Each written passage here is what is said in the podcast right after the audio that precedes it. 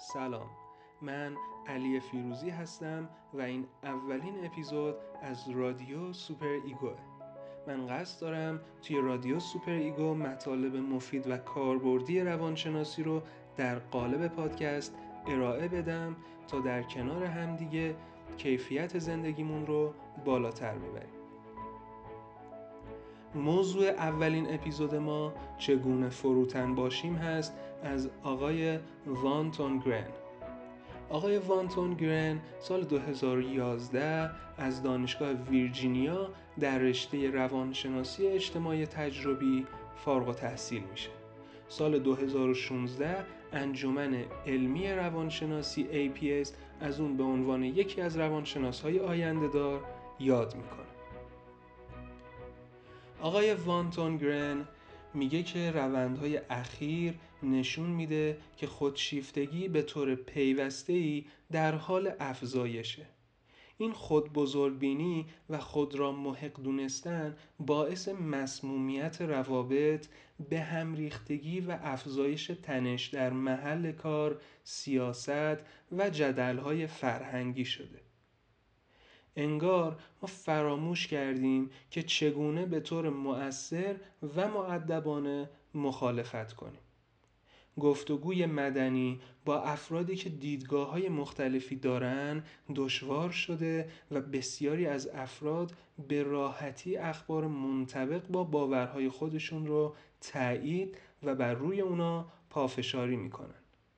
یه جورایی ما خودمون رو درون اتاقهایی که تشکیل شده از زمزمه های افراد هم عقیده محصور کردیم و به جای ذهن آگاهی، کنجکاوی و روحیه پرسشگرایانه از فکر و روحیه بسته و اعتبار سنجی حمایت می‌کنیم.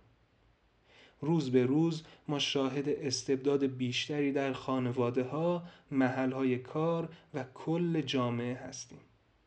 فروتنی در تضاد کاملی با وضعیت فعلی امور قرار داره و راهی رو برای ما مهیا می‌کنه تا بین خودمون و دیگران رابطه ای بر پایه کنجکاوی درست، روشنفکری و صداقت برقرار کنیم.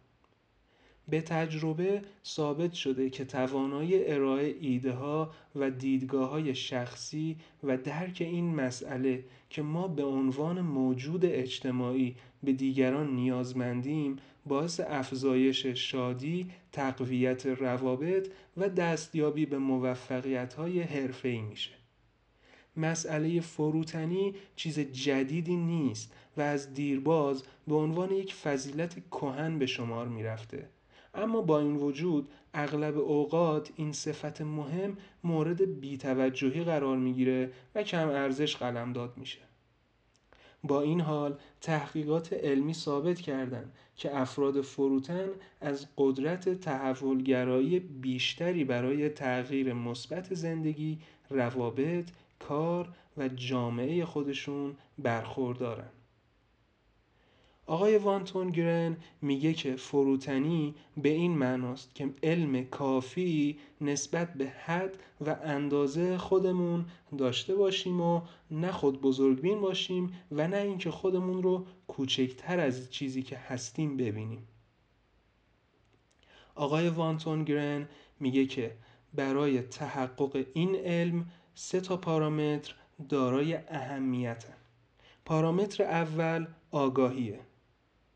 اینکه ما از نقاط قوت و ضعف شخصیمون آگاه باشیم. پارامتر دوم سریح بودنه. سریح بودن یعنی اینکه ما توانایی پذیرش با روی باز نسبت به انتقادات در کنار ارائه نظرات محترمانه رو داشته باشیم و برامون پذیرفته باشه که دیگران نسبت به ما انتقادی کنن و اینکه ما هم می‌تونیم در قالب احترام نظراتمون رو بیان کنیم. پارامتر شماره سه همدلی هست. اینکه فقط به حال خودمون اهمیت ندیم و حال خوب افراد و جامعه هم برای ما مهم باشه. خب حالا چطور می‌تونیم توانایی فروتن بودن رو درون خودمون توسعه بدیم؟ آقای وانتونگرن برای انجام این کار سه تا قدم رو به ما معرفی می‌کنه. قدم اول این هست که ما با روی باز به استقبال و جستجوی بازخوردها بریم. حالا چطور همچین بازخوردهایی رو پیدا کنیم؟ ما می‌تونیم از اعضای خانواده، شریک عاطفی، دوست قابل اعتماد و یک همکار خوب یه سری سوالا رو بپرسیم. مثلا اینکه ما چقدر آدم فروتنی هستیم. نقاط ضعف ما کجاست؟ چطوری می‌تونیم آگاهتر، منعطفتر و همدلتر باشیم؟ برای ایجاد فروتنی و رشد ما باید از خصوصیات خودمون آگاه باشیم و در نظر گرفتن این بازخوردها کمک زیادی در این آگاهی به ما می‌کنه. قدم دومی که آقای وانتونگرن به ما معرفی می‌کنه اینه که ما دیوار دفاعی رو کنار بذاریم حالا این که ما دیوار دفاعی رو کنار بذاریم یعنی چی؟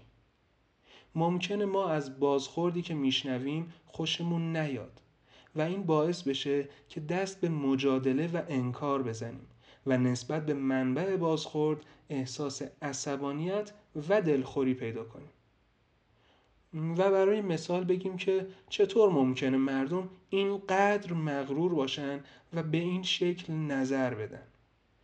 این نوع از رفتار و عکس عمل کاملا مانع پیشرفته.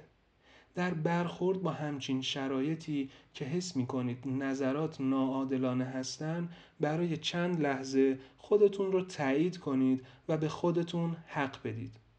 با این وجود بازخوردی رو که دریافت کردید رو نادیده نگیرید و به عنوان فرصتی برای رشد و یادگیری بپذیریدش. قدم سوم که از همه مهمتره تمرکز کردن روی همدلیه. آقای وانتون گرن میگه همدلی کلید فروتنیه و از دو قسمت تشکیل شده. قسمت اول این هست که بتونیم دنیا رو از دید دیگران هم ببینیم. و اینجوری نباشه که ما فقط دنیایی رو که از دید خودمون دیدیم و تفسیرش کردیم رو به دیگران تحمیل کنیم. قسمت دوم همدلی هم به این می‌پردازه که ما فقط به فکر خودمون نباشیم و به رفاه و حال خوب افراد دیگه جامعه هم اهمیت بدیم. باید تمرین کنیم که قبل از واکنش نشون دادن دو تا سوال رو از خودمون بپرسیم. اولین سوال این هست که بنا به چه دلایلی این امکان وجود داره که دیدگاه های متفاوت با دیدگاه ما هم درست باشن؟